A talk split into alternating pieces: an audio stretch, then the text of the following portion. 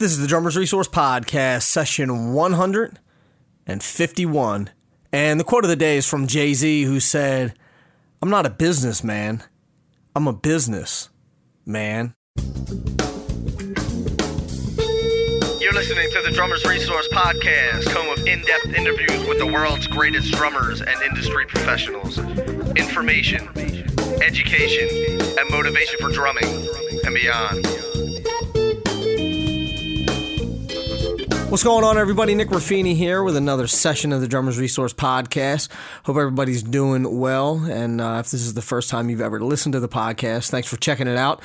There's this is the 151st episode, so there's a ton of other interviews that you can check out at drummersresource.com on iTunes, on Stitcher, on all that fun stuff. Also, the masterclass and seminar that I was supposed to be doing with Jim Riley last week got postponed. So, good news for you if you would like to attend the Jim Riley masterclass. We're doing it this Thursday, February 18th and you can sign up by going to drummersresource.com forward slash Jim Riley. And we'll be talking about his survival guide for the modern drummer, talking, going over the essential elements of the key styles that you really need to make a career out of this business. So definitely check that out, drummersresource.com forward slash Jim Riley, all one word. Also, I'm giving away a bunch of stuff uh, via Snapchat. So if you're following me on Snapchat, uh, I'm going to start doing some giveaways soon. And if you're not, I suggest you get on there. Follow me at nick.ruffini, R U F F I N I. Going to be giving away some stuff from Boso drumsticks, from Bosphorus cymbals, from Aquarian drum heads, and some other cool stuff, plus some memberships to my Drummers Resource Pro and all that. So check it out. So on Snapchat, I'm at nick.ruffini. Now, let's get into this interview today. This is my buddy Rich Redmond. I've had Rich on the podcast. He, I think he was the fourth guest that I ever had. And the reason why I started the quote uh, in the beginning of this with that Jay Z quote, or I started the podcast with that Jay Z quote, was this conversation that we have is all about being multifaceted and having arms in a bunch of different things because as an independent contractor as a musician you need to be doing a bunch of different things. You got you got to have a bunch of irons in the fire. So we talk about all that and rich always has a bunch of stuff going on. So it's a really interesting uh, a really interesting topic that we talk about. And if you want to check out rich's first episode you can go to drummersresource.com forward slash session four. So he was on a long time ago. Lots of stuff happening uh, since I've had him on the podcast. So without further ado, let's get into it with the one and only Rich Redmond. Rich, my man, what's going on, brother? Thank you for doing this. Hey, what's up, brother? How are you, man? I'm uh I'm doing well. So this is I was just looking back. So you were you were uh, on the podcast like over two and a half years ago. It was like right when I started. You were session four of the podcast. Wow, that's very cool. So now we're at 100 over 150. So uh, you know, first I would like to publicly thank you for for all the stuff that you've done uh, for me uh, in this industry, and also the support that you've had uh, for Drummers Resource, and you you've been supporting me and this and Drummers Resource for a long time. So I just want to publicly thank you for that, man, and I I really do appreciate all of it. Oh man, thank you so much, man. It's an it's an honor. Any anybody when anybody has a great cool idea, um, it's it always helps to you know have friends to help you know either bring it to fruition or help promote it. Well, that you have done, so I appreciate that.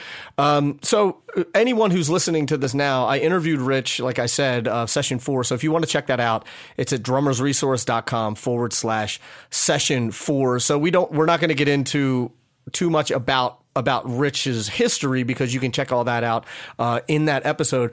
But just so, if, for you listening, if you don't know who Rich is, shame on you. But Rich is uh, the drummer for country star Jason Aldean. He also does a ton of other things as well uh, and has played with a whole slew of people like i said you can listen to that in the other episode but what i want to talk about today with rich is the idea of of sort of entrepreneurship and, and being multifaceted when you are one a musician and two just a creative and when you're working uh, working for yourself basically because you're an independent contractor um, so how important do you think that is rich I think being an independent contractor is the way, really, kind of to to be in life. It, it definitely works for creative. You I mean, I mean, ultimately, we are all working for someone. You know what I mean? It's like we always have to answer for to someone because if you do a recording session, you know, ultimately, unless it's your band, you're you're answering to an artist, a producer, a label. Um, if you're an actor, you're answering to a director, a slew of producers, a studio, the writers. Um, we're all it's you know working for someone but i like to think of it like working in conjunction as a team you know?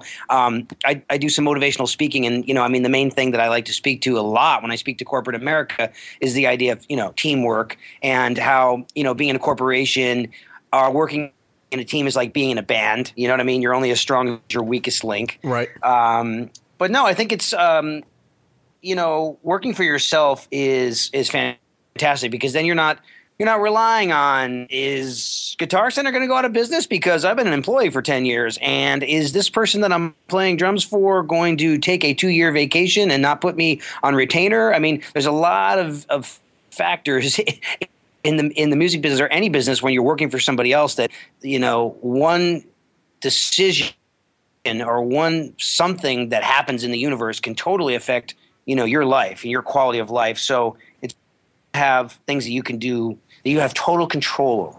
I totally agree that you can. You're sort of, even though you're working with someone or you're working for someone, you, you sort of have the ability to to kind of come and go as you please if you set it up that way. Um, you know, and you're you're in the position where if you don't want to do something, you don't have to do it. Like if you're at a job and they say go do this, you kind of have to do that. You know, right? Which is which is great to have to have that freedom. Um, and I think the, one thing th- that I don't think that people really understand is how much hustling you do outside of just playing in the Jason Aldean band. That's like one tenth of, of what you do. Uh, I know it takes up a lot of your time, and that's a high profile thing that you're doing. But but what other kind of stuff are you doing out there, uh, entrepreneurial speaking? Yeah, you know, when you're playing for a recording artist, you do like you, you are in service. I'm when somebody wants something faster or slower, or they want to play a specific way, or they want to have you to use a specific piece of gear. I mean, that's kind of non-negotiable. I mean, you mean, you're kind of kind of have to do that, you know, sure, which doesn't sure. which doesn't bother me because I I love my craft and I love people and I like I like pleasing people and making them happy you know, at the end of the day, I, I, I, enjoy that process, and you know, to and to be rewarded financially for just basically being a people person and, and help someone bring their their you know their thoughts and their dreams and their projects to fruition. That's that's that's pretty easy. That's kind of like that's my comfort zone. Right. Um, but as far as like yeah, other things, uh, you know, just because of what the fact that I've survived 18 years in Nashville has given me a little bit of a platform to, you know, you know, write articles for Modern Drummer and Drum Magazine and and interview other drummers for those magazines and write my book, the you know, through Hal Leonard, the fundamentals of drumming and. Um, you know, I have a DVD called Drumming in the Modern World that I've been working on that I've been really been preparing to do for, you know, 30 years. Um, and we've been working on it. Um, for two and a half, and hopefully that would come out before the summer. Um, and then you know just maintaining a, a session musician, a live freelance drummer uh, presence in, in Nashville is is a full time job because you know when you're when I'm not on the bus and I'm in Nashville, still to this day, I go out and I see other bands play and I hear show I go see industry showcases and singer songwriter nights and and and and we have these cool events in Nashville where we're always paying tribute to some drummer or you know getting 30 musicians together and just playing songs that we've always wanted to play since our youth that we haven't been able to do. We've got a lot of a really strong community in Nashville, but that that's kind of like a very time consuming thing just keeping your face and name you know out in in the public because it's an out of sight out of mind business. So so you know that's you know time consuming and and and you know i've uh, i've always kind of been in love with hollywood and i've just recently had the um everything in life is timing, but it just for me recently in the last two years, is I've really been chasing Hollywood and just making trips out of there and making my, you know, having my face be seen and taking acting lessons and getting the tools together to promote myself in that way so that maybe in 20 years, if somebody is, isn't interested in my drumming anymore, maybe they'd be interested with me expressing myself creatively in a different way. Mm-hmm. And that's just, just kind of what it all comes down to is to me, it all kind of relates. It all, um, you know, it all kind of makes sense because it's the entertainment business. But to maintain all those things and operate at a high level for all those things, like some people make a career out of just doing one of the things that I do. I don't know if that exists anymore in the world where you can just do one thing. I remember when I moved to Nashville 18 years ago, and it was like you were either a recording musician or you were a touring musician, and the lines were never blurred. And I, for one, never bought in that into that philosophy because it just didn't make sense to me to to look at the stare at the same four walls at day in and day out. These right. session musicians would do a 10 a.m., a 2 a.m., a 2 p.m., a 6 p.m., a 9 p.m. They were doing, they were cutting 15, 20 songs a day, three drum sets up and down these three streets uh, in Music Row. It's a really, it's a recipe for burnout. You know, mm-hmm. I think you have to play live too, you know, and just so for me, you know, I would play a showcase with somebody and they would say, Hey, I'm recording. And I would go record. And then maybe somebody would see me in the recording studio and they go, Wow, you bring a lot of energy to the table. Do you want to go do a week of dates in, you know, South Florida? And I'm like, Yes. And, you know, and so I, I never put that limitation on myself. Um, God bless the guys that, that are, are session musicians and they raise families and they own farms and they go and they they they do their thing and they have a it's a, just a little bit more of a peaceful life. I noticed that a lot of people in the in this industry um they they their life isn't as crazy. I have a crazy freaking life and it's just because I think I'm overly ambitious. I'm a slave to creativity. Um, but at the same time, I, I realize that to operate at a highly creative level all the time, you have to roll up your sleeves and do the work to remind people that you are around to be hired to be creative. Mm-hmm. So, you know, all these different things I'm doing are of essentially small businesses and, you know, keeping all that stuff fresh, you know, your website up to date and, you know, interacting with people on social media and making sure you have up to date photos and headshots and resumes and you're connecting with the people in all your various industries to let them know that you exist and you're available for auditions and it's um it's just this whole game of constantly reminding people that you exist in exist in the world and that you're friendly and easy to get along with and you can take direction and you will show up and do the job. It's that's a full-time job. Right. Right. So it, cre- it creates a kind of a little bit of a madness you know in in, in your life um but uh i don't know. It's it's what I do, you know. I I like the comparison that you made that that it's all a bunch of small businesses because I I put something up. I think I put it on Snapchat and and was talking. I, I don't even remember what it was, but some guy was like, "How come you're not you know posting more videos of of you practicing and all that stuff?" And I was and I I could, didn't respond to the guy, but I was thinking like, well, it's not. We don't just sit around and practice all day and just and the phone just rings. You know what I mean? it's yeah. like it's such a. don't think I. What's that? I was gonna say, yeah. Thank God we like you know for me and a lot of my colleagues, whether it be like you know you know Keith Carlock or Blair Sinta or Rob Osharian or uh, Jim Riley or J- Jason, all these guys that I went to school with. I mean, we we had the the good fortune of going to college, which bought us four extra years to like shed eight hours a day, and and and that was great because if you're you know you're practicing eight hours a day and then you're going out and you're gigging at night, even for just that four years, that adds up to all those tens of thousands of hours of extra time on your drums. Mm-hmm. You know, to create that uh, uh, that expertise level of functioning, to where you can go out and you're qualified enough to play a lot of different kinds of music. And then it's a matter of like picking a city, you know, whether it's New York, LA, or Nashville, going there and kind of like playing and and and putting all those thousands of hours to work for you. Um, so thank God we put that time in, you know, because then as life goes on, it gets way more difficult, as you know, to sit in front of a set of drums for eight hours a day when taxes are due and you know your girlfriend wants you to go pick up you know almond milk and kale and right. you, you, need an oil change and you know and well, when am i supposed to get my workout? And oh i got to clean the house and like it's just the stuff. Mm-hmm. life, life stuff you know? I remember when i was in college and i think i brought this up on the podcast before but there was uh, two guys that came out. I don't even there were two marimba players but i just i remember one of the things he said. He said when you you'll you have the most time in your life to practice right now.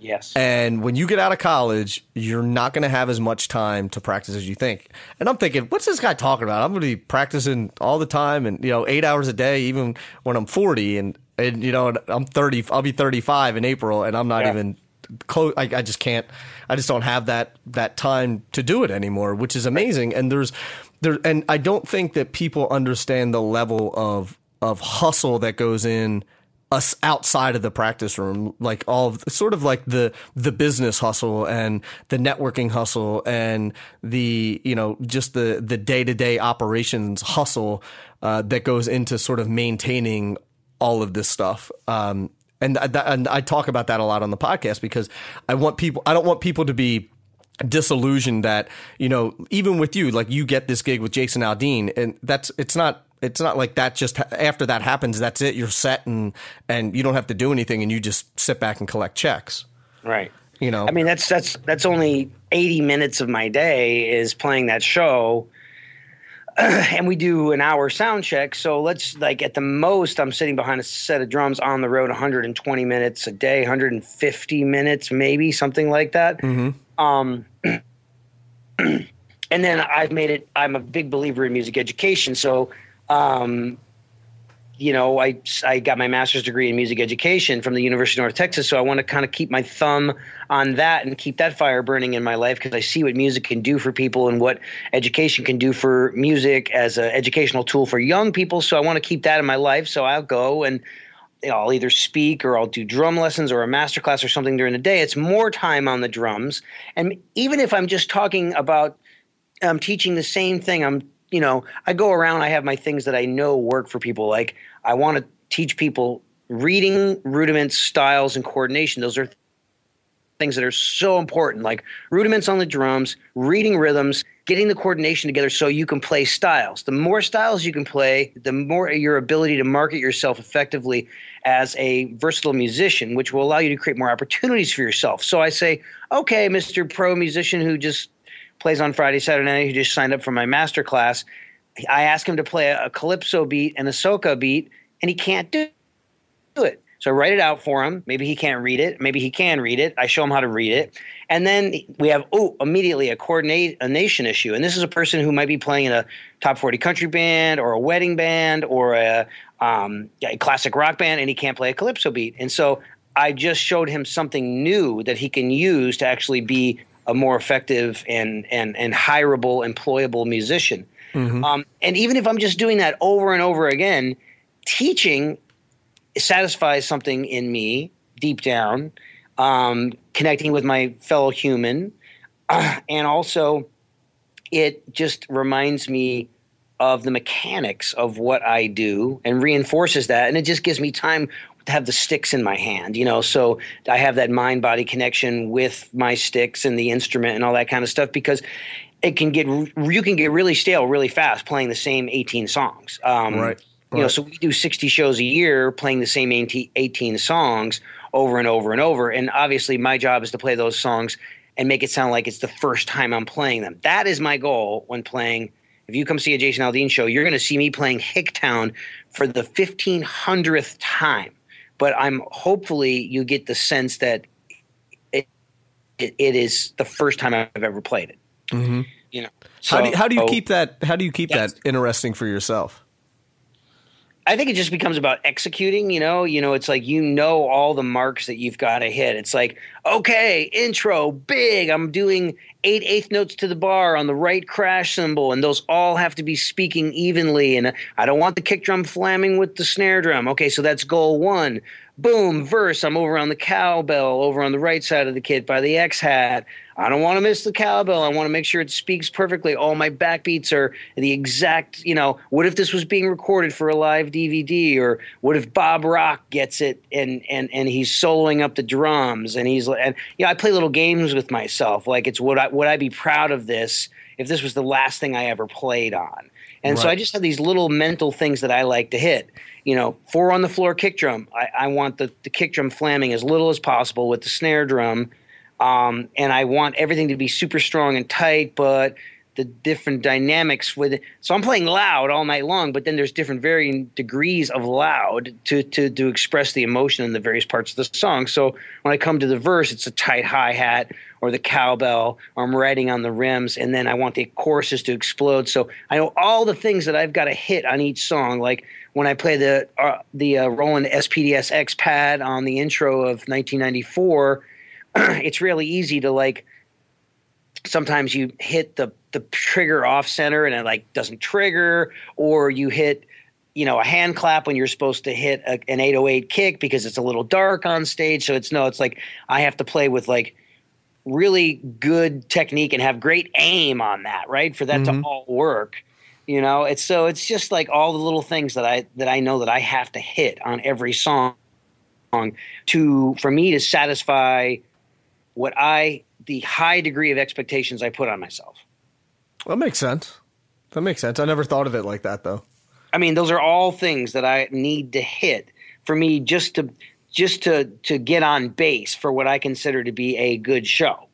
And then beyond that, hopefully there's a spirit of community with the guys on the band, and hopefully we're connecting with the audience. And maybe there's two percent uh, in there where something special and a little bit slightly different can happen. You know, mm-hmm. Um, and you put all those things together, and and it's um, it's just that's what needs to happen on, on that job. Right, right, right. No, that makes sense. I just I, I I like the way that you explain that though. That's that makes total sense. You can play little games with yourself. You know, sure. If you're playing if you're playing in a live band on Thursday, Friday, Saturday night, pretend that all of your heroes are at the bar in the back of the room. Right. And what would what would they come away saying? Would they want to meet you after the show? Would they want to shake your hand? Is is is is um, Bob Rock, uh, Bob Clearmountain, uh, you know Dann Huff? Are they back out? But you know the producers are they back there at the bar? Are they talking like, hey, I like this drummer. I would hire this drummer, and and give them a reason to do so. Like so, you do little you know, little games with yourself to actually elevate the level of your performance beyond, wow, I'm playing Chili's again on Friday and Saturday night you know? Right. And and not thinking oh the whole room is filled with a bunch of drummers so let me show them all my licks. Yeah i mean and if there's going to be drummers in the room make make sure that it's john bonham keith moon charlie watts steve jordan um, make sure that those guys are watching you play and i guarantee you they're not going to want they're not they don't care about your ugly uglies they're, right. they're going to care about they would be more impressed with me um, you know, do, doing the Jason Aldean show the way I need to do the Jason Aldean show than me going scallyboo scallyboo you know, over and over at the right. end of the song. You know? Right. I just pictured you doing that during the gig, just in front of, in front of like sixty thousand people. You just start doing your what you wanted. But you got guys, but you got guys, but you got guys, but you got guys. You know, yeah. I mean, you know, the craziest thing I do on the gig is when he says, "Are you guys having a good time?" and I go boom on the bass drum. I'm like, you know, drummer, hear me roar. It's right. always nice just to have your kick drum. You hear it back in the house. It's like, wow. Nice. So I, you know that I'm a I'm a big fan of routines and uh, and just daily daily routines and things like that. And you and I have talked about that before. So if you're if you're not on the road just because I want to paint an accurate picture of of you know the hustle. Um, what does what's a daily yeah. what what's your daily routine look like if you're not on the road? Well, I think yeah, I think you and I talked about this and the fact that there is no routine um, in my life because it's just like you know in Nashville we create this um, there's this pattern where we are kind of located in the center of the country. So for all the for all the kids that are listening the way we tour is it's so funny because people have this perception of touring as you get on a bus and you come you come home 2 years later with a beard and like like you know a bunch of STDs and stuff you know but it's like it's like we actually leave on Wednesday night at 10 p.m. and we play a, a, market on Thursday, a market on Friday, a market on Saturday. I'm home on Sunday, which leaves me about what is it? Uh, 86 hours in the week, you know, half a Sunday and almost all of Wednesday. I don't know, somewhere between 72 and 80 something hours to literally, as soon as I step foot in Nashville, I'm trying to think to myself, can I have a little bit of a social life, which usually involves you know, um, combining business and pleasure because I'm definitely pl- probably playing somewhere. So, like for instance, this last week, I got in late in the afternoon on Sunday, and I knew right away I needed to take care of some biz did some laundry, and then I went to go see my buddy Chris Culos play with his band OAR. They're just celebrating 20 years of being together. So I went to go see his band, and then the very next day was just like madness, um, errands, tax information, um, getting my car, the, the you know the the emissions test thing. And then the i just played on a band for this uh, record for this band called the wolf brothers and they wanted me to stop by the studio and hear some of the tracks. So i did that and then we have this thing every the first monday of every month in nashville called loud jams where it's like we get together and i i played a, a song by the tubes called she's a beauty from like 1983 and so you get there and that takes up your whole evening and then oh at the end of the night we're like oh it would be really smart at 11.30 at night if we all went home but we decided to actually all the casting characters from that show went to another bar and we closed that bar down because we were talking about you know the biz and what we are doing with our year and everything and and then the very next day um, same thing you know there i was meeting uh, i i went to go to a lunch meeting with um, my friend john who actually just bought the noble and cooley drum company so we oh, had nice. like we had a three hour lunch and talked about the history of the Noble and Cooley Drum Company, um, I'm sure there was something crazy that I did Tuesday night. And then yesterday, as you know, we almost did this interview yesterday, but I overscheduled myself with uh, trying to get taxes done and there's home repair. You know it's cold in nashville right now so it's like my heater went out downstairs. So i've got the hvac guy and then while he was there he's like hey you know all your fire alarms are not up to code you know so for $150 i can put another you know so it was that day. And then um, and then i you know i went to another meeting at five o'clock raced across town went to my acting class from like 7 to 9.30 and then i jumped on the bus at 10 o'clock. And now I'm in Southaven, Mississippi. So that that's one kind of a week where there's you're just juggling music and life stuff that needs to be taken care of before you get out on the road again. And then like, you know, later in the month, um, well, Monday I'm flying to LA um, to to kind of work towards filming my um, th- three or four scene actor demo that I'm shooting on the 13th of this month, and then land in Nashville get right on the bus, go back out on the road with Aldean. We come back into town on the 22nd, and we're doing more tracks with Aldean to finish his seventh record. Um, very next day, same studio. I'll be um, behind the drums for another artist named Michael Tyler.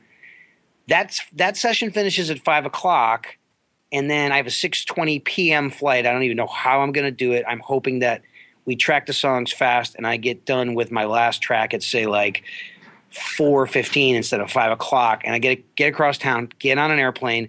I'm going up to Boston, and I'm teaching at the Drum Shop North Shore, which is in Salem, and um, so it's crazy stuff like that where it's like, yeah, I can fit in a session. I'm going to do a session. I'm going to get off an airplane. I'm going to fly across the country so I can go teach drum lessons and do a clinic at a drum shop, and then I will sleep at the drum shop owner's house, and then next morning get up super early and drive to Manchester, New Hampshire and meet my band and get back on the road with my band. So it's like whatever I can squeeze into those those 86 hours I will do and as long as it, it's it's as long as it doesn't endanger me, you know, showing up and meeting the band. I'll do that a lot where like if the band is in a market on a Thursday, somebody in that market will fly me up and I'll do a motivation thing or I'll you know teach drum lessons at a drum shop all day and then do a clinic that night and then I'll just meet I'll be in that market and I'll I'll, I'll wake up the next day and, and my band will be pulling up in the bus.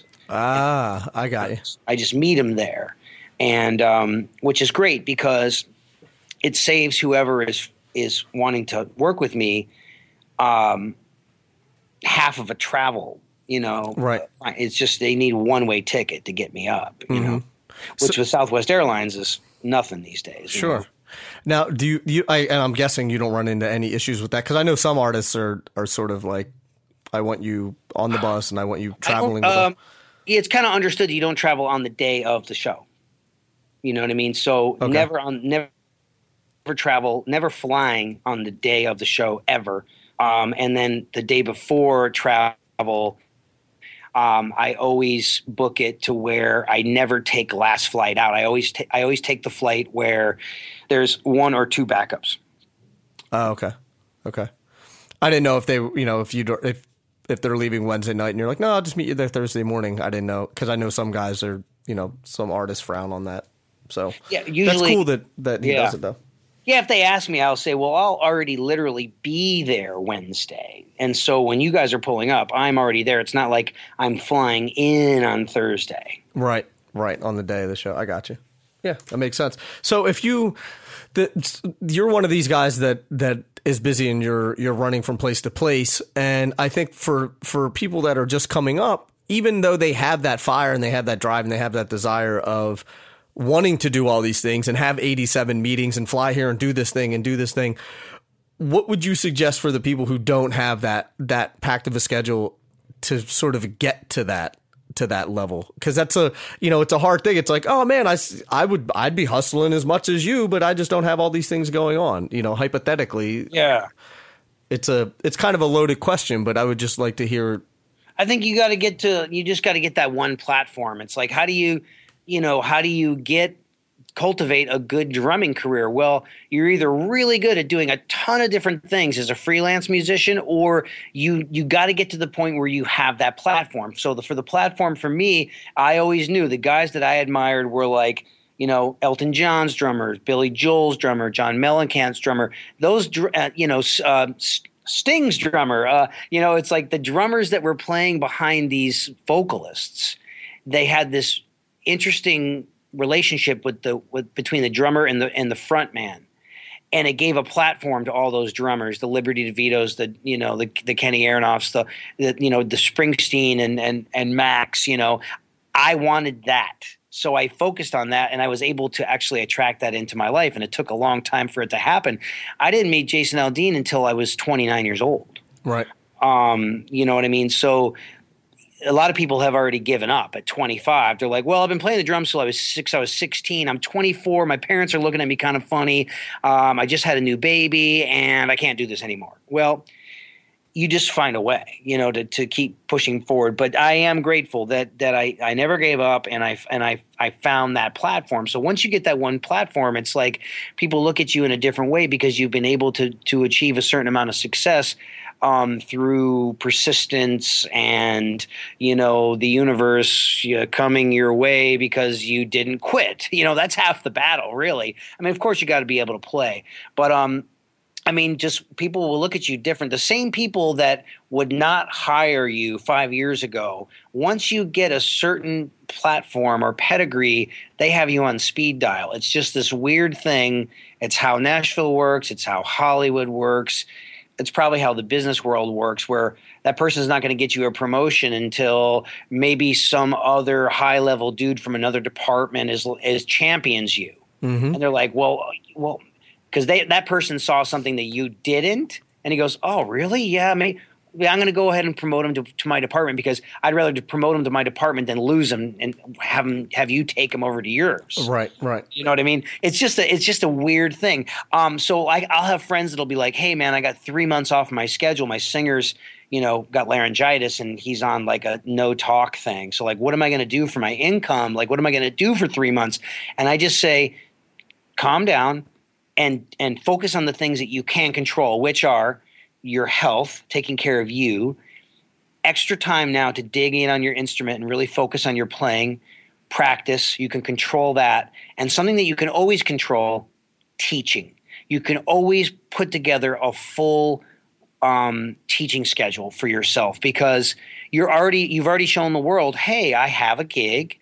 I, I I'm an I'm, I'm an expert enough at doing this that somebody is actually paying me to do this. So I have knowledge on this particular subject, and you could charge other people to share that gift. So I that I say focus on the things that you can control: your health, your playing.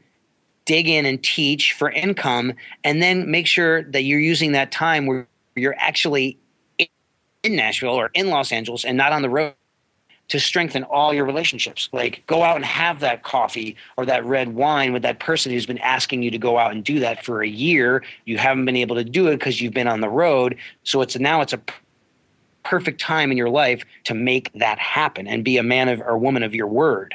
So those are four things that you can control if you're gainfully unemployed. Um, that will help you um, put food on the table, sharpen your skills, and make you better when you do go back out. Mm-hmm. So control the things that you can and control. So if you do have time on your hands to practice, take my advice, practice. And don't and when I mean practice, don't sit and just jam with YouTube covers and jam with, you know, your favorite artist. I mean, there's validity to that, but I like to break down practice into like, look at are you can you play all the rudiments? Can you apply the rudiments to the drum set?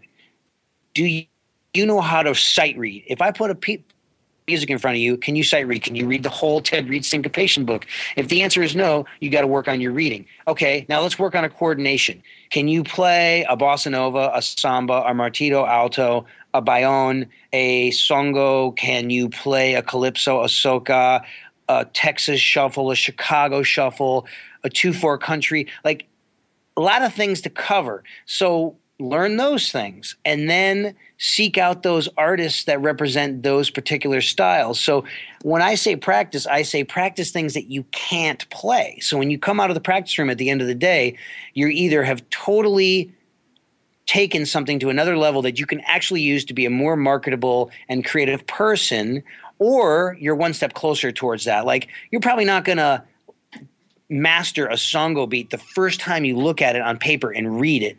It might take months of you going tick kapu tick kapu tick uh, Uh, oh, and you're like putting it all together and you start it with the drum machine and you're it's slow. And then you go out and you get recordings of Changuito playing that thing in a musical environment and then you hear Weckl doing it and you're like oh he did a different spin on Joey Heredia plays it this way.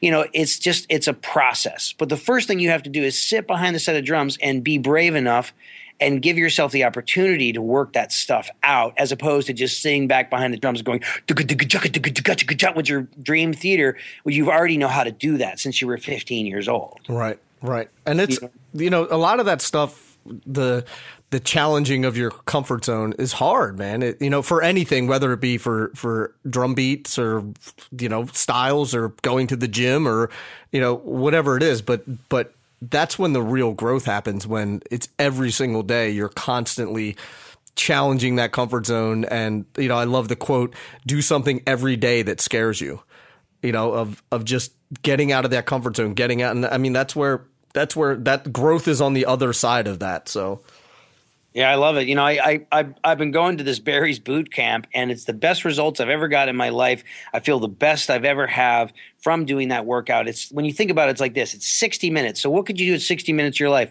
Well, you could drink a cup of coffee and spend an entire believe me i've done it an hour on instagram right or mm-hmm. you can watch two sitcoms which believe me i love to me that's time well spent but in in the grand scheme of things it seems like it's a waste of time compared to what you can do.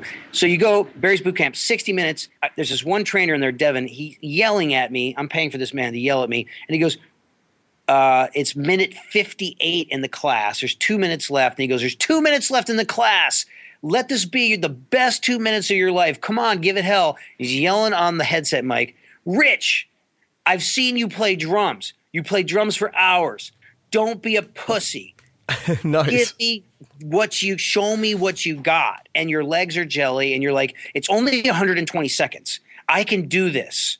And then you know he's not a big complimenter but he did say good work in there today. And that's the most you're going to get out of him. But he knows that we're play, we're paying great money to improve our bodies to mm-hmm. improve our mobility our flexibility all the good things that happen with exercise circulation and release endorphins muscle tone all those great things and of course He's an expert. I'm not. But I go to an expert because to to improve that thing because that's what he does. He works out or teaches people how to work out 8 12 hours a day. Mm-hmm. Mhm. I actually uh, just started training. So I, uh, so I do the same thing. I've been like working out for years and was always kind of like, man, I, I really want to lose weight, and it was nothing was really working. And uh, I started working out with this guy, and it's like, you know, I pay him two hundred fifty dollars a month, and and yeah and but I've lost you know thirty pounds, and yeah. I feel like I'm in great shape. And then I was it's a four month thing, and I was at the end of the four months, and I was like, you know what, I'm going to keep doing this. I actually interviewed him on the podcast. His name's Mike Vacanti. Uh, really great interview. We another talked, good Italian guy. Yeah, yeah, yeah, pasta. Yeah.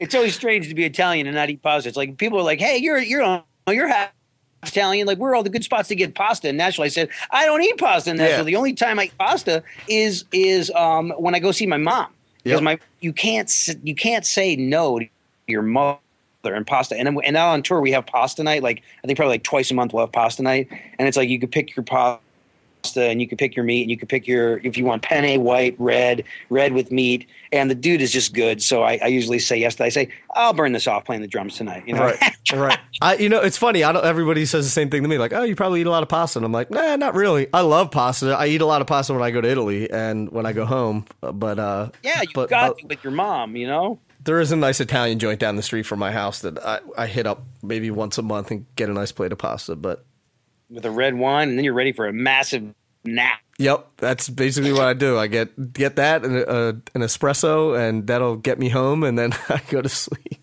It's amazing. It's amazing, man. But that's so, what I say, man. Like, seek out experts. You know, I mean, surround yourself with experts in the field. It's like, you know, I, I need to get something done quickly at, at my studio. So instead of me poring over manuals and then deciding to take a three month class in Pro Tools I have Pro Tools and I have my friend, and he comes over and I hire him to do all my engineering for me, and I just factor it into the cost of doing business. And right. and you know, you want to get in better shape, and so you get somebody who's an expert in their field, or it, that's what I, you know, you want to create a graphic design for a poster or something like pay the guy for his time and talent that does that and get it done right you know, and mm-hmm. and save yourself the time and the learning curve of, of going, oh my god, I just I just bought uh, you know this new program. To, like, dude, please, I don't have the time. I'd rather pay the some that guy who's an expert at doing that, get a superior product, and then it's going to help you in the long run. Because people are like, hey, who does your photography? Who does your graph- graphic design? It's all amazing stuff. It's like, yeah, because I surround myself with experts. Right.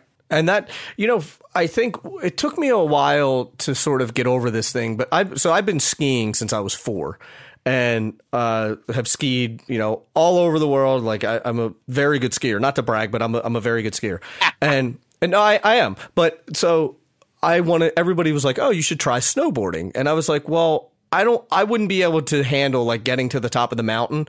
And not knowing if I'm going to make it down on this snowboard when I could just use skis and ski down. So I always, so I've never snowboarded. But then I realized that that was sort of getting in my way of other things because I was too afraid and too embarrassed to not be good at this new thing that I was learning. So I didn't want to go to experts. I would just say, no, I could figure it out from, and that was even a thing for drumming for a while. You know, when I was like 19 years old, I was like, yeah, man, I don't need lessons. I'm the man you know? And i don't need to i don't need to seek out an expert but then finally getting over that hump of saying okay it's okay to not be the best at this thing and let me go to someone who can sort of break it down for me and and and make me a better person but it took me a long time. My ego got in the way of that for for years man. And you know finally getting over that and and realizing that it's okay to not know everything and it's okay to find people who are more intelligent or, or, experts in this certain field. That was a big, it's a big growing uh, part of my life. Yeah, man, and I'm you know I'm glad you did. I mean, it's like I you know, and I haven't had a drum teacher in a long time. Of course, like coming up, I my teachers in El Paso were a guy named Ricky Malachi, uh, Byron Mutnick, and then the teacher at the U- University of Texas at El Paso, Alan White. And then I went to um, I went to Texas Tech, and my teachers were um, Alan Shinn and um, then at North Texas State, of course, it was Henry Oxtel, Robert Schietroma, Ron Fink, and Ed Soph. Those are all world class teachers that all have their own spin on things. And how fortunate to have been under those guys, you know, where they're like the nuns, you know, slapping your wrist, going, you know, you never wanted to show up unprepared. You know, you, you hear the stories about like guys studying with Vic Firth, and they would show up and he, they would play the first two measures and he would go you didn't practice. You're wasting my time and i'll see you next week. Mm-hmm. and it's like you know that um, having to show up prepared i mean that that is you it's irreplaceable having that experience. So i haven't had a drum teacher in a while. I've just kind of been a student of the world. Like every time i watch another drummer i learn something what to do what not to do right? So you're learning constantly um, but now that I've, you know, in the last year and a half that I've been studying acting, I have teachers, I have mentors, And it's an amazing feeling again to have be the student. Right. Um, we need that in our lives. You know what I mean? It's like it's a awesome thing to be learning new things at all all times. And some people aren't self motivated. I'm pretty self motivated, but this is a whole other thing for me. So like seeking out these experts and having someone hold their hand, hold your hand, and go above and beyond um, what they're really supposed to be doing. Really, they're exceeding what I pay them for. Like what I would pay them for would be, you know, one hour of time. But when they say, "Here's four hours of my time," and I say, "Well, let me take you to Bob's Big Boy," because one of my teachers loves Bob, Bob's Big Boy in Burbank, and so you know we're we're hanging out for two and a half hours, and then we go to Bob's Big Boy and we spend another two and a half hours there in a booth talking about, you know, everything, method and the business of acting and how to get from point A to point B, and it feels amazing. I think everybody at all levels of their life should have a, a mentor. I I totally agree. How do you how do you, how have you gone about finding mentors? Um, this one landed in my lap. Um, this was this was me being brave enough to try a new skill set. I I met a friend of mine. Um, it all happened like this. I teach at the Drum Channel uh, in Oxnard, and you you you're very involved with the Drum Channel. You've taught there. Great place, great environment. Don Lombardi, all the guys. You know Jose Altanega, the cameraman, the main cameraman. We were became friends over the years. His son likes Jason Aldean. I got him into some concerts, so I always look forward to visiting with Jose and his son. So Jose says, "Hey, I wrote a script." Um, for a horror movie. And I said, well, I love horror movies. I've seen every horror movie ever made. And um, he goes, well, you're you scream this part, so I'm, I want you to do it. I said, well, you know, I don't have any training. He goes, I don't care. I just want you to do this. You're perfect for it. So we did this film. I, fall in love with the process. I meet all these fellow actors.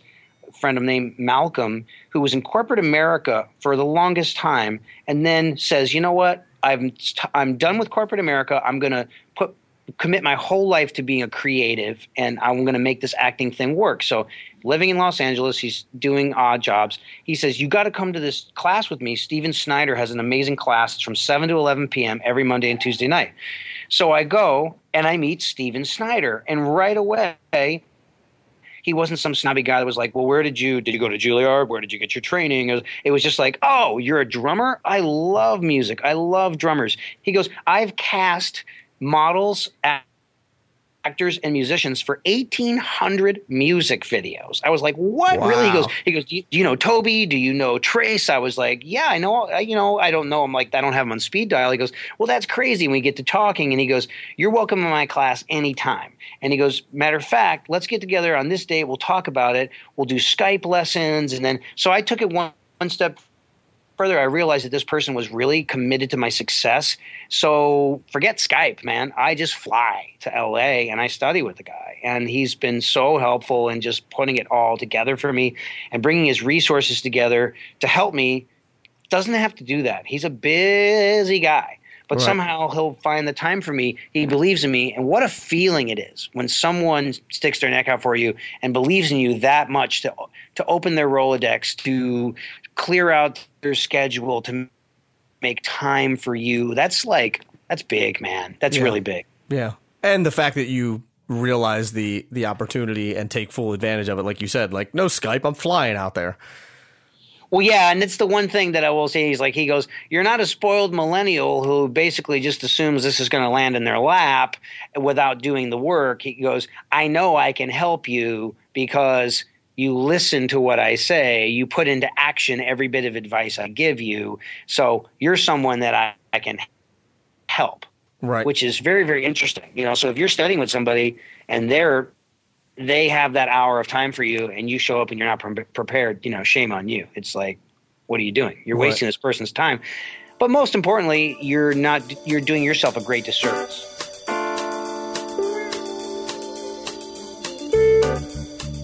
I want to take a minute to say thank you to the people who support this podcast. DW Drums has been supporting us for about a year now, and they just they make great handcrafted drums. And not only that, they're just amazing people. I've spent a lot of time out at DW because Drum Channel and DW are in the same buildings, and the people who work there really just care about the product that they put out. They care about their customers. They care about the people, which makes me even more proud uh, that they that they sponsor this podcast because I I believe in them as a, as a company, not just because they make great drums. Be sure to thank them for keeping this podcast free. Check them out at dwdrums.com. Another really unique sponsor that we have is Dream Cymbals. And Dream is a different type of cymbal company. They make really high end, high quality, great sounding cymbals and gongs, but then they price them well below everybody else so that they're priced for the professional, but they're affordable for everyone. Great group of guys over there. I recently got a chance to meet uh, Andy at NAMM, and I talked to Ed frequently, who's another guy who helps run the company, and just an amazing group of people that make great instruments. So check them out. Be sure to thank them as well at dreamcymbals.com. They really make this podcast possible for, for all of you listening. So say thanks to them, and let's get back into it with Rich Redmond.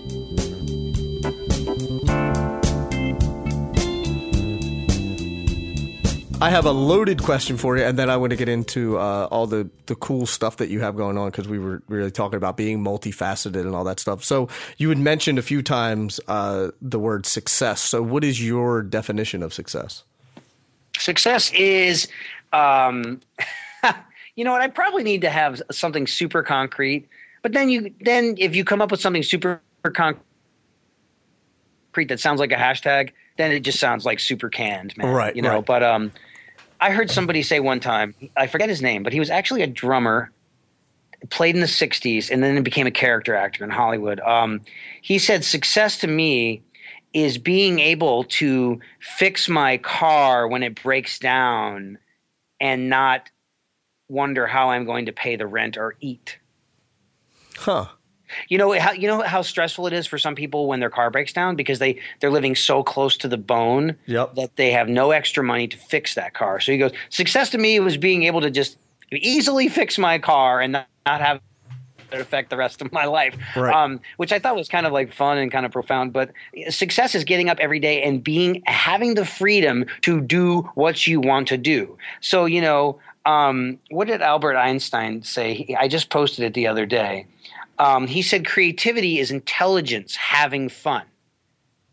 Creativity is intelligence having fun. So I always think to myself, well, I'm not like a super, super mathy science bookworm, smart type guy like that, but I, I'm a highly creative person. So I guess I am an intelligent person. You know, it's our intelligence operating in a specific way.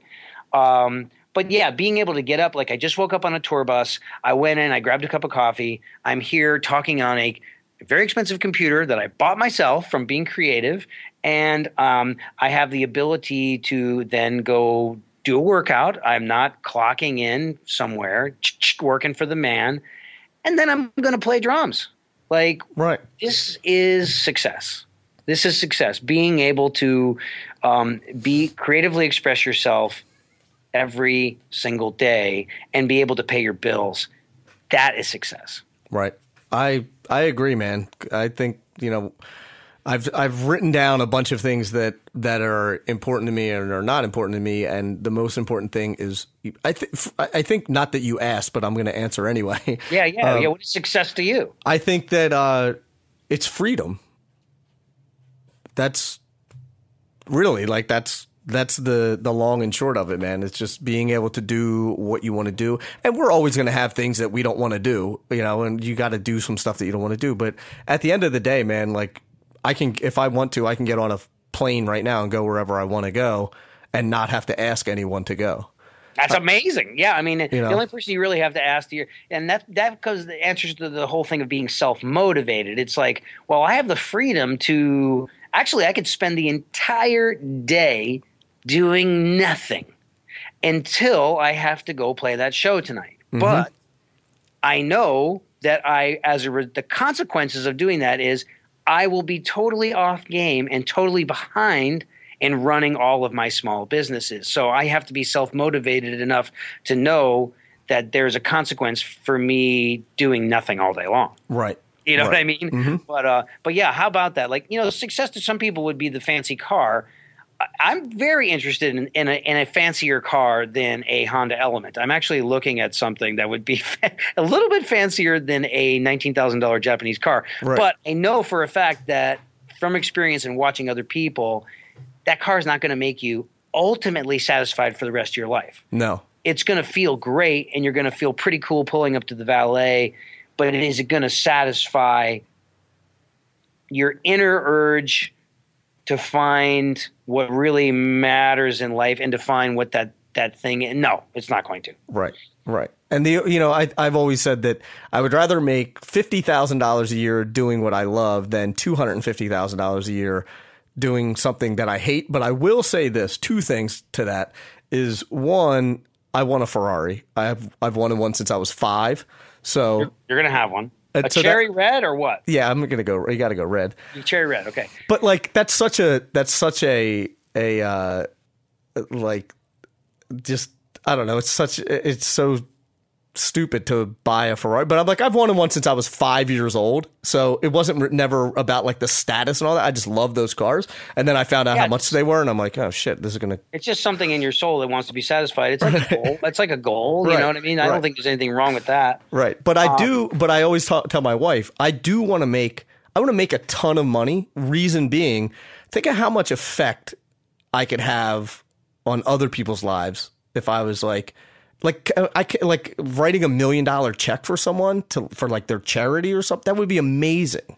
What an amazing feeling that would be. Yeah. Yeah. I, we always do that Susan B. Komen, like the breast cancer charity, like once a year. And every year the check gets bigger and bigger and bigger. And this year it was like, it was like $650,000 or something like that. And nuts. it's like, you know, my mom is like a 27 year survivor of breast cancer. And it's like, we're, Oh, that's I'm- awesome, and, man. You know, and, I know that our bass player had, a, his family had a run in with that. And like, you know, um, you know, one in four of us is going to have like a run in with that at some point in their Right.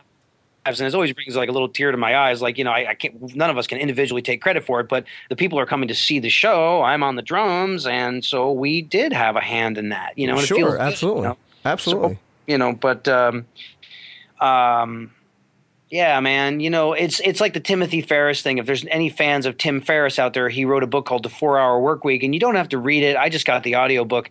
I listened to it like every day for like a year when Me I was too. getting ready for the show.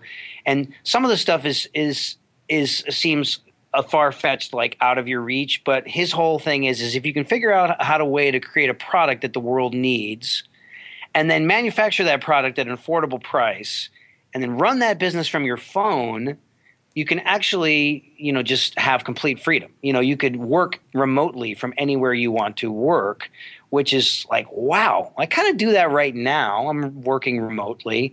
Um, the other thing that he talks about is um, if somebody makes um, a quarter of a million dollars but they have to put in like a hundred hour work week they are not as wealthy as the person that makes $50000 but only has to work two hours a day Right.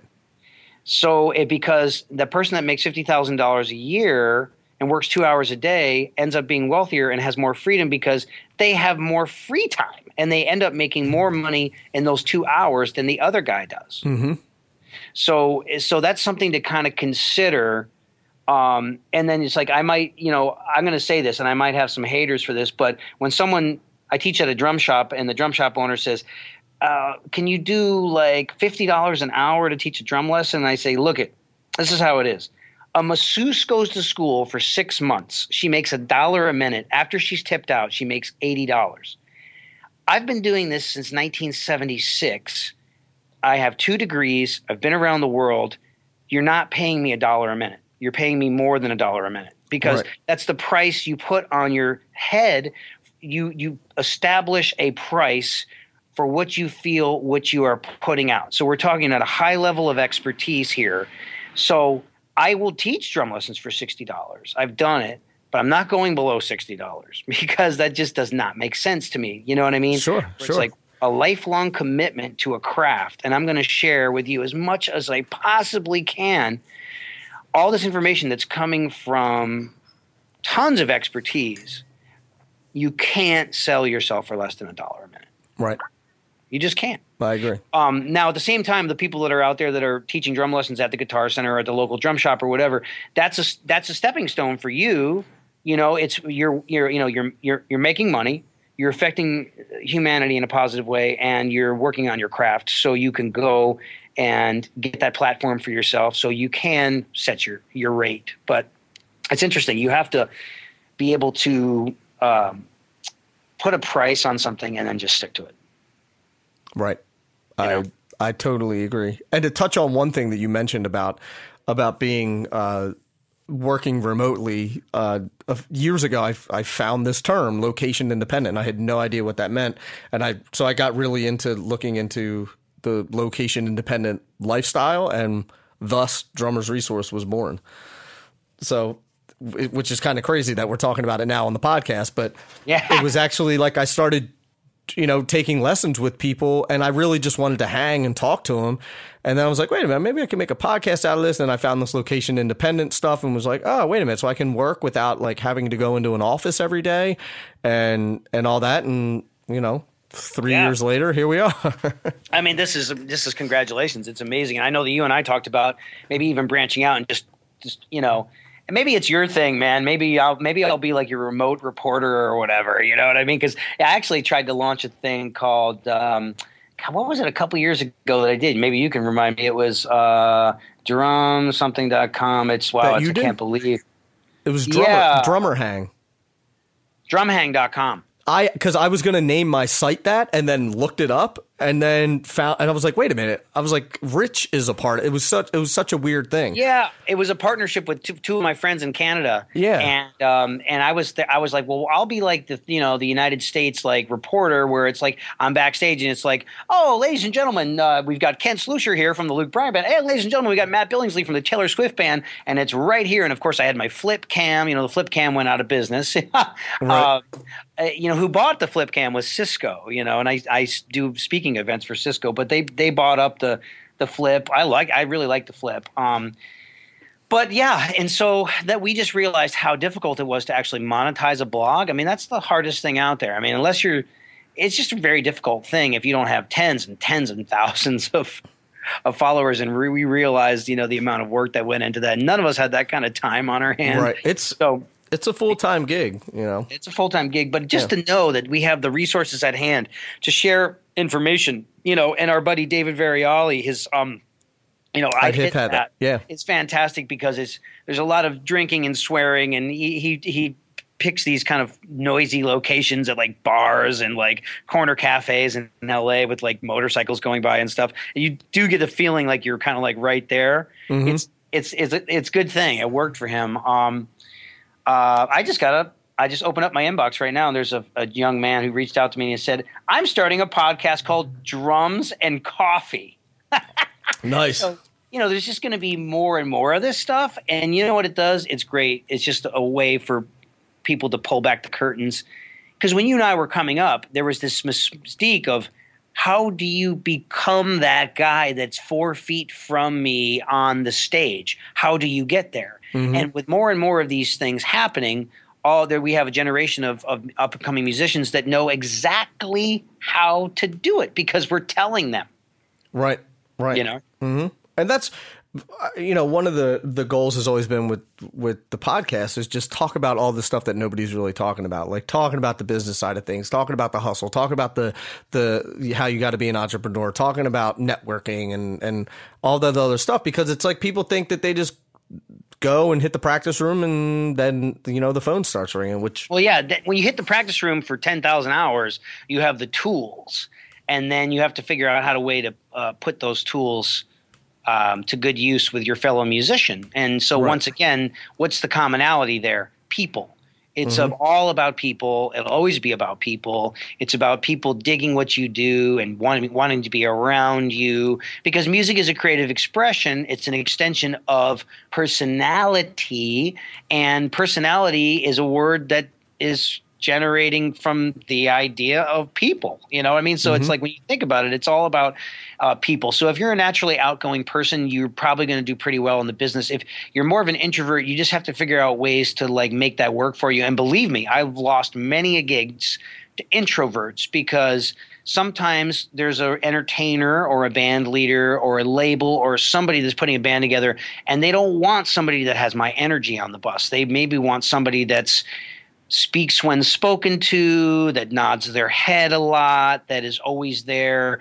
They show up, they do their job, they go home. Some people love that. You know what I mean? And, and I can be that, but that's not my natural energy. Hmm. Yeah, that makes sense. I mean, people people like hanging out with people who are like them. Mm-hmm. You know, so if if you have all these people that are introverts and just want to be quiet and and sit on the bus and not talk, that's definitely not you. Yeah, can you imagine that? I'll be doing cartwheels down the you know the all the bus, and they're like, "Who hired this asshole?" So let's talk about some of the stuff that, that you have going on uh, because I know that people you travel a lot. So I want to give people the opportunity to connect with you, to learn from you, to go to some of your events, uh, and and all of that stuff. So Oh, thank you, man. you have always been such a big believer. Um, you know, there's I, have been doing drum clinics uh, nonstop for about a decade now, and and if anybody has listened to anything I've done, I've got a platform called Crash Course of Success. Crash is an acronym, stands for commitment, relationships, attitude, skill, and hunger. And so not to, I'm going to interrupt you real quick, Sorry. but in the first interview that we did, uh, drummersresource.com forward slash session four, we we talk a lot about Crash. So there's there's definitely a lot of Yeah. information there about it. So go ahead. Sorry. Oh, thank, thank you, brother. Yeah, so if if we do anything together, whether it be a private lesson or you host a master class or you come see a clinic, I'm going to speak to these concepts. Um, but I just try to address the people at hand, the audience at hand, and give them more, uh, a lot of bang for their buck. So my new thing that I've been starting, and it's been really fun because my mom sold Tupperware in the 70s, and the funny there'd be all these ladies that would come to, to to my mom's house in the 70s and my mom would break out all the tupperware and there'd be like you know potluck and they would be gossiping about their husbands and it was just i would i would like watch this and eavesdrop it was such a good time but i've created this new thing where i call i call it a drum tensive it's a drum tensive masterclass and it's anywhere from one hour to two hours usually two hours um, and you can look at my tour schedule at jasonaldean.com. You can see all the markets that I'm in. I've got 58 more shows to play this year. Um, you can reach out to me. I'm super easy to find. You just go to richredmond.com, R E D M O N D.com, and just hit contact. And I've had people just, they'll pick me up at the arena and they host me for a masterclass at their home, place of business, community center, church, high school, music, the band room, wherever there's a small space where we can fit a drum set or two, and then usually it ends up being six between six and fifteen guys and or girls. And I would call them true believers. So people that have a flexible schedule on a Thursday or Friday who can call in sick from work, who want want some information to take their career to the next level. And we um, we get together and we um, we I do a master class, and that way we don't have to worry about talking to the local drum shop. We don't have to talk to talk to the executives at Guitar Center.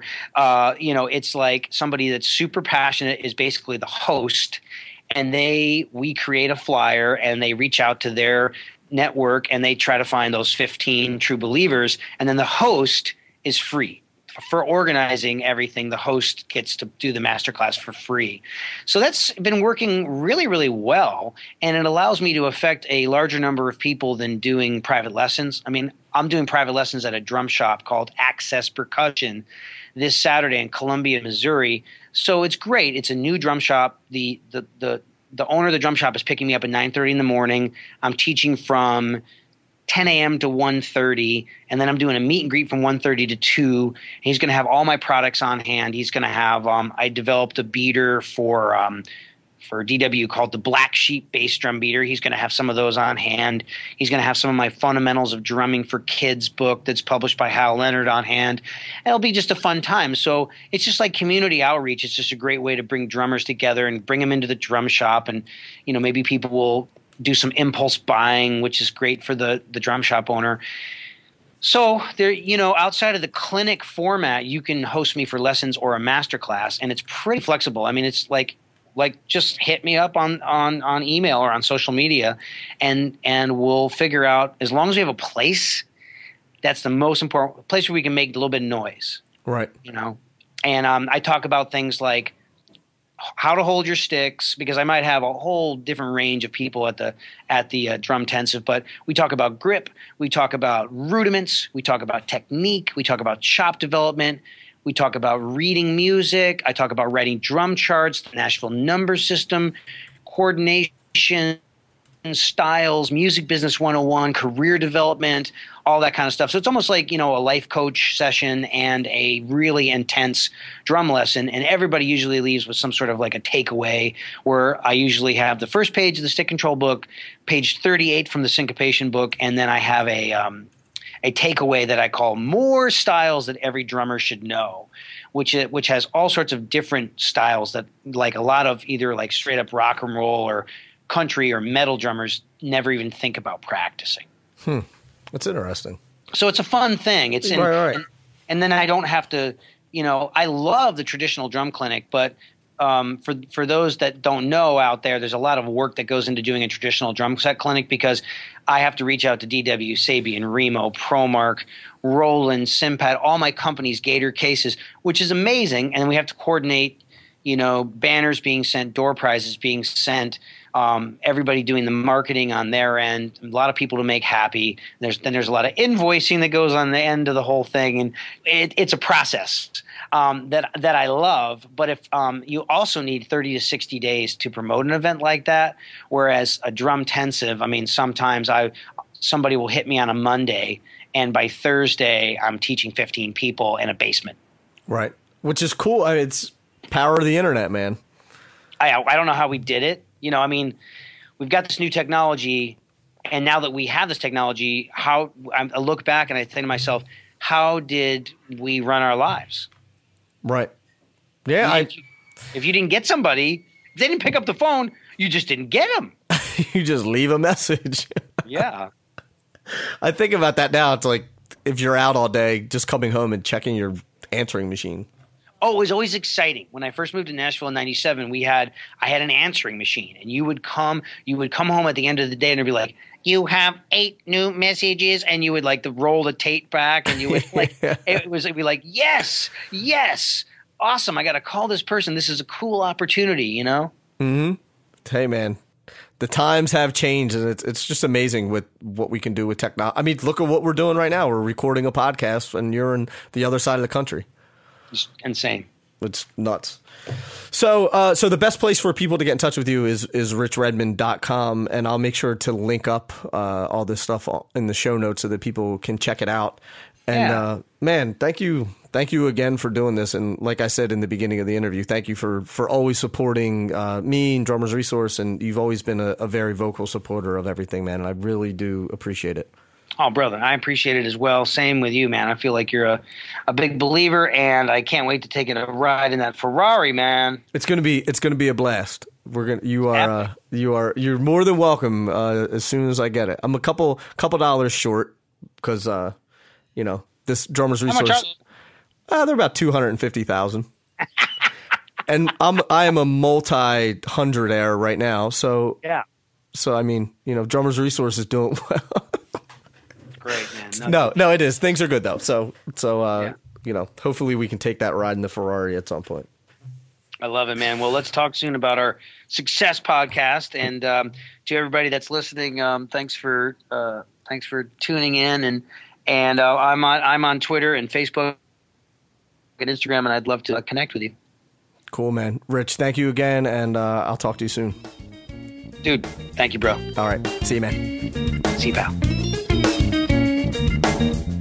So there you have it, Rich Redmond, for all the show notes to everything that we talked about. You can check them out at drummersresource.com forward slash session 151. Also, if you want to check out Rich's first interview, head over to drummersresource.com forward slash session four, the number four. And make sure you're following me on Snapchat. Seriously. I'm at nick.ruffini, R U F F I N I. Also, there's so many of you who listen to this podcast, and I don't know who you are. I don't I have no way of knowing how many subscribers I have or who's listening to the podcast or anything like that. And most of the people who leave reviews leave cryptic names or something like that, so I don't know who you are. So introduce yourself, comment on things. Uh, you know, hit me up. I'm on every social media channel. I'm not hard to find at all. I'm at Drummers Resource or at Drummers R Source if uh, if it doesn't allow for more than 15 characters. So say what's up. I want to get to know you. I want to know who you are, where you live, what you're up to not like weird, creepy, but you know, I want to get to know you. You may have been listening to me for two years and I've never talked to you once. So I'd like to uh, make this a two way conversation, not just talking at everyone all the time. Cool. All right. Until the next podcast, keep drumming. Thank you so much for listening. I'll be talking to you soon. And if you're on the East Coast, try to stay warm because it's freezing. It's freaking freezing. All right. I'll talk to you soon. Peace.